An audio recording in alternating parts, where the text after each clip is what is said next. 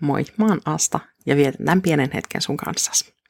Tänään Jumala haluaa muistuttaa sua olemaan rohkea. Kun mä opiskelin raamattukoulussa ja olin valmistautumassa lähetystyöhön lähtemiseen, mun mielessäni oli monenlaisia epäilyksiä. Mutta on kevään aikana tämä yksi jae tuli mun eteen ainakin kuusi eri kertaa ihan eri yhteyksistä. Yhden kerran se oli jätetty kortille kirjoitettuna mun postilokeroon. Mm, Sitten mä sain ystävältä kirjeen ja tämä jae oli kirjoitettu siihen kirjeeseen – Ystävänpäivänä mä sain jakeen kirjoittuna suklaaseen. Tämä jae on Joosuan kirjasta, luvusta yksi ja jae yhdeksän. Muista, että olen sanonut sinulle, ole rohkea ja luja, älä pelkää, äläkä lannistu. Herra, sinun Jumalasi, on sinun kanssasi kaikilla teilläsi. Vaikka mä sain tosi selvän kutsun lähteä lähetystyöhön, mä uskalsin kuitenkin epäillä mun sopivuuttani moneen kertaan. Mutta tämä jae suorastaan jankutti sanomaansa, ole rohkea – eikä rohkeutta ole se, ettei pelota, vaan juurikin nimenomaan se, että menee ja tekee vaikka miten pelottaisi. Totta kai meitä kehotetaan olemaan myös pelkäämättä, mutta se on ihan oma aiheensa.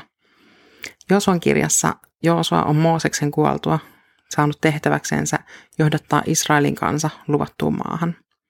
Joosua oli nuori, mutta läpi Joosuan kirjan toistuu tämä Jumalan rohkaisu, ole rohkea ja luja – ja sama koskee sua myös tänään. Jumalalla on sulle tehtävä. Oo rohkea ja luja ja tartu haasteeseen, mikä se ikinä onkaan.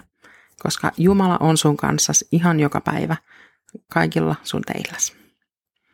Tämä lyhyt ja on puhutellut mua monella eri tavalla, joten ehkä mä jaan siitä joskus vielä myöhemmin lisää. Mutta nyt mä haluan toivottaa sulle siunattua päivää.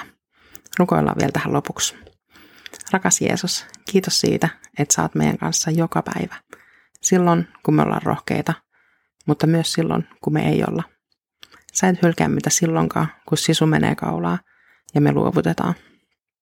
Sä et luovuttanut, vaan sanoit kaikkes meidän puolestamme. Ja sen takia meillä on toivo silloinkin, kun meidän oma rohkeus ei riitä.